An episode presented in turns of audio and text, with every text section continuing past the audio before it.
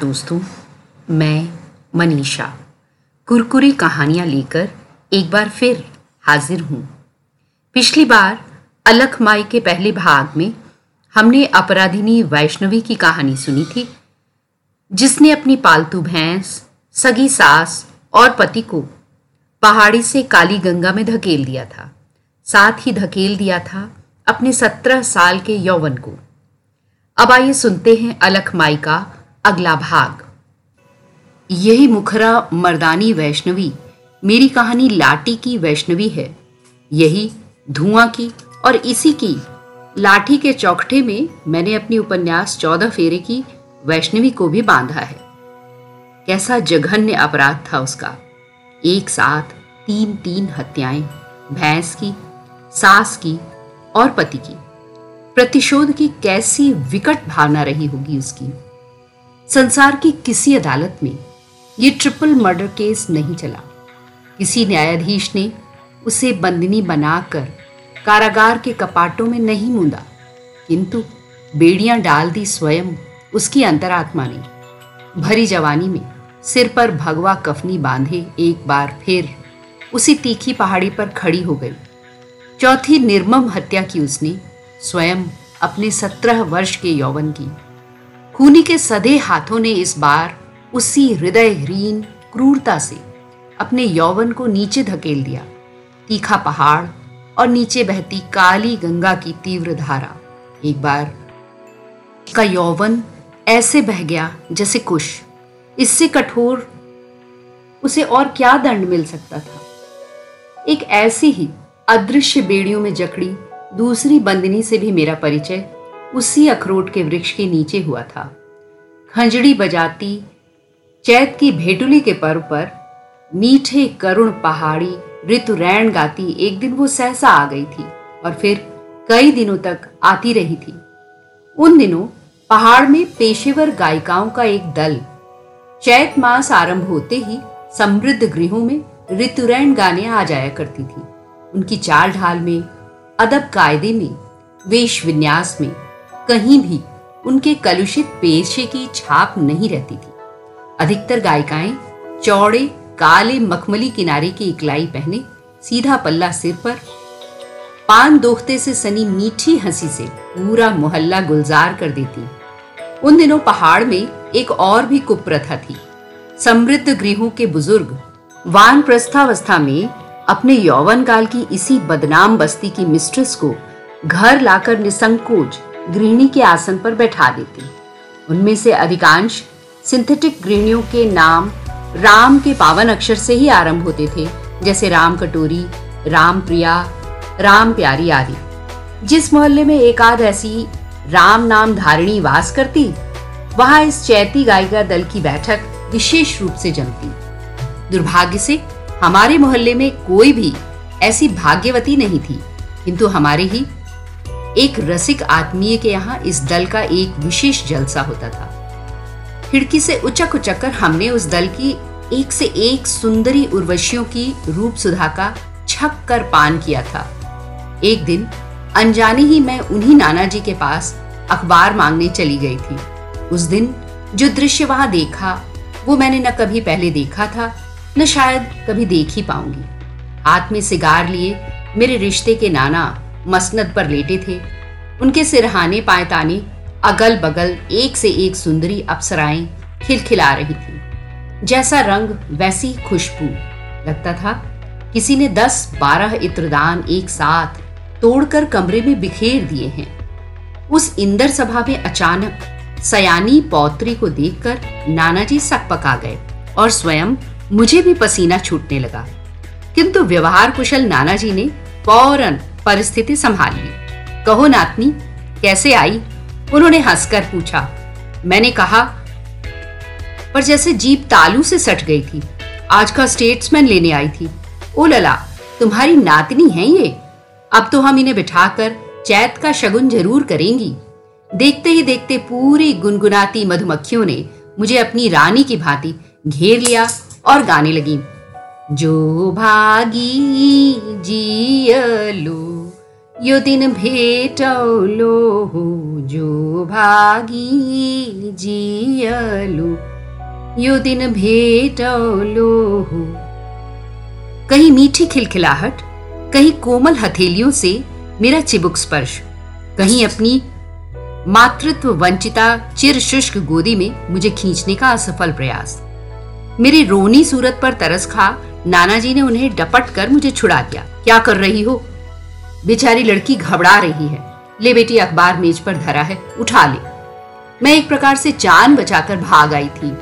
नाना जी गायिकाओं के सौभाग्य से विधुर भी थे और निसंतान भी। पर वे उनके यहाँ कभी चैत का शगुन नहीं गा पाती थी। जिस घर में बेटी ना हो, वहाँ भला ऋतुरैन कौन मूर्खा गा सकती थी?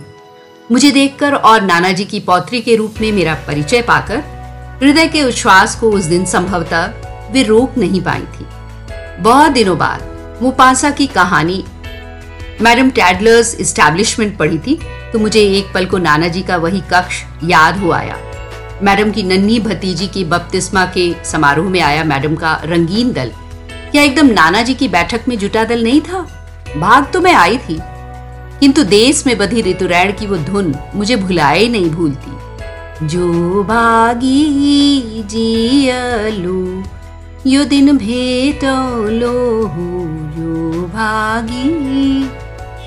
प्रत्येक भाग्यवती कन्या के जीवन में ये दिन बार बार आए। इसी पंक्ति को दोहराती रजुला, जब खंजड़ी खनखनाती मेरे सम्मुख खड़ी हो गई तो मैं चौंक उठी थी।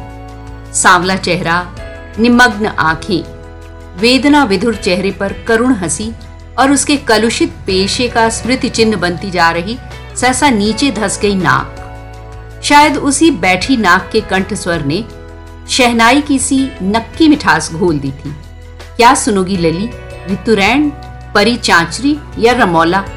उसने हंसकर पूछा था। फिर तो वो कई दिनों तक आती रही और अपने कोकिल कंठ में संचित लोक गीतों का स्वर्णकोश हमारे सम्मुख औदार्य से लुटा लुटा कर हमें रिझाती रही।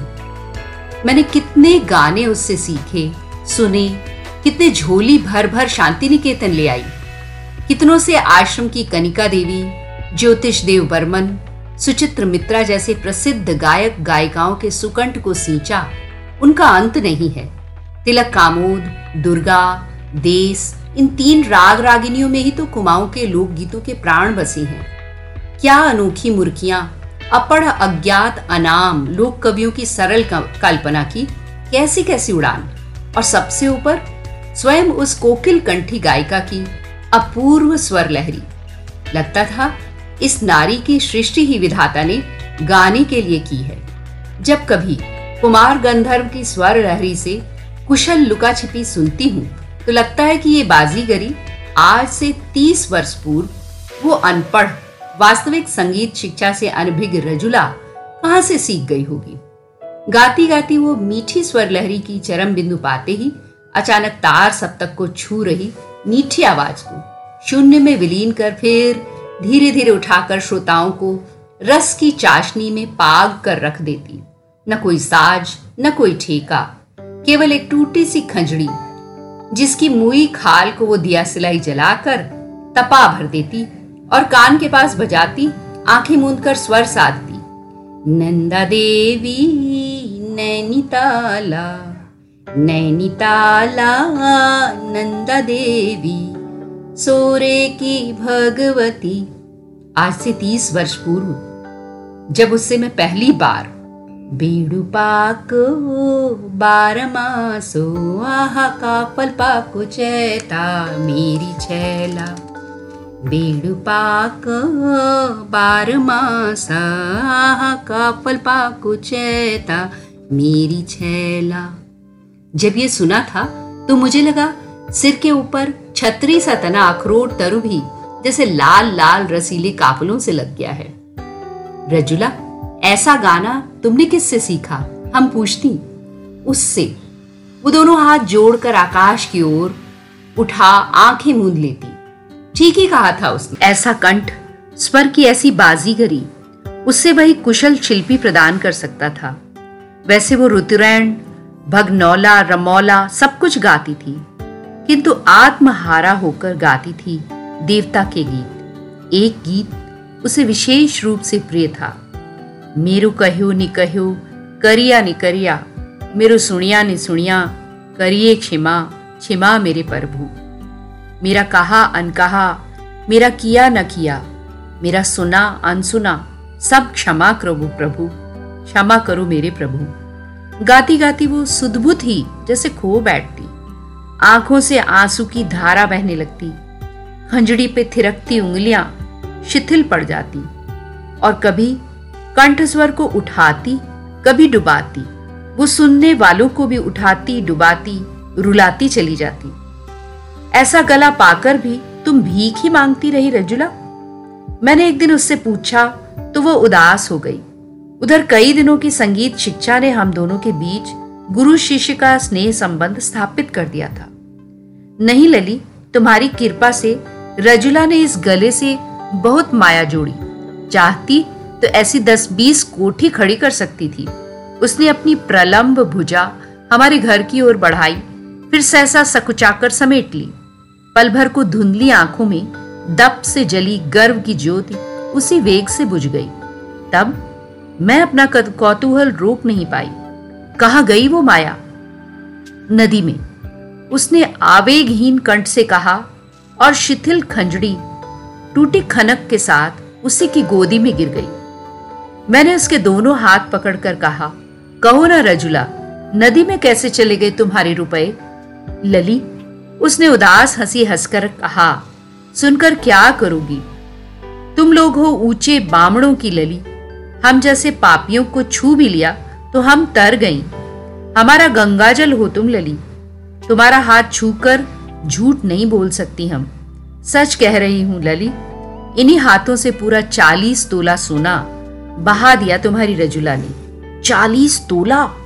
मेरी आँखें फटी रह गई थी।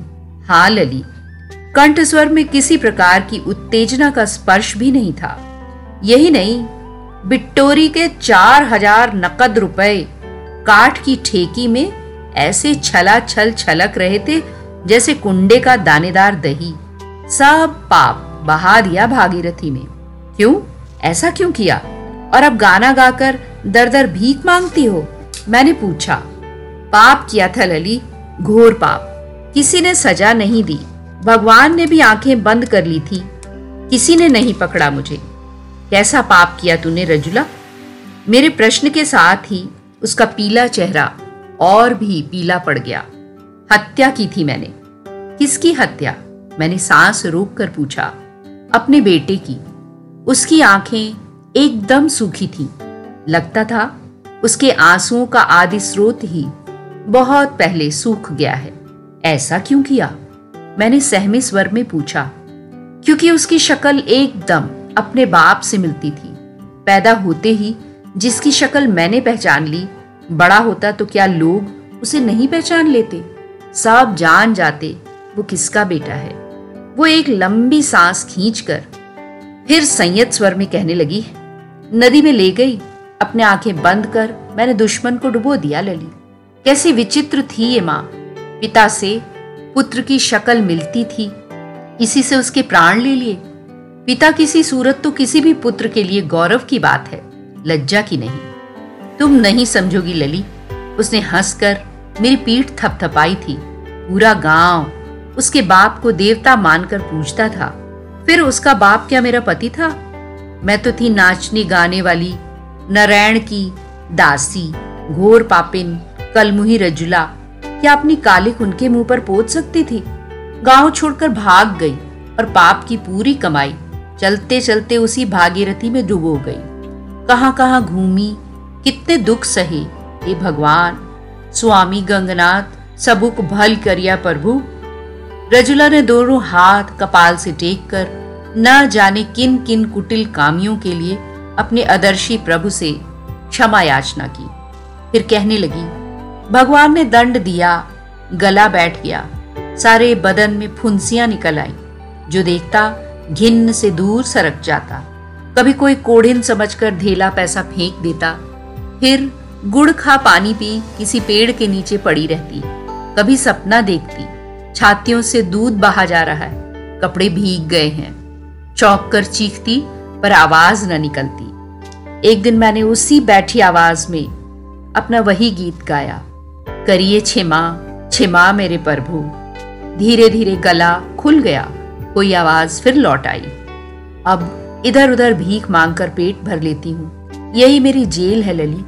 जिस दिन बेड़ी कटेगी, उस दिन चार कंधों पे यही गाना गाती चली जाऊँगी। मेरी कह्या ना कह्या, करिए चिमा चिमा मेरे प्रभु, मेरी क्या ना कह्या।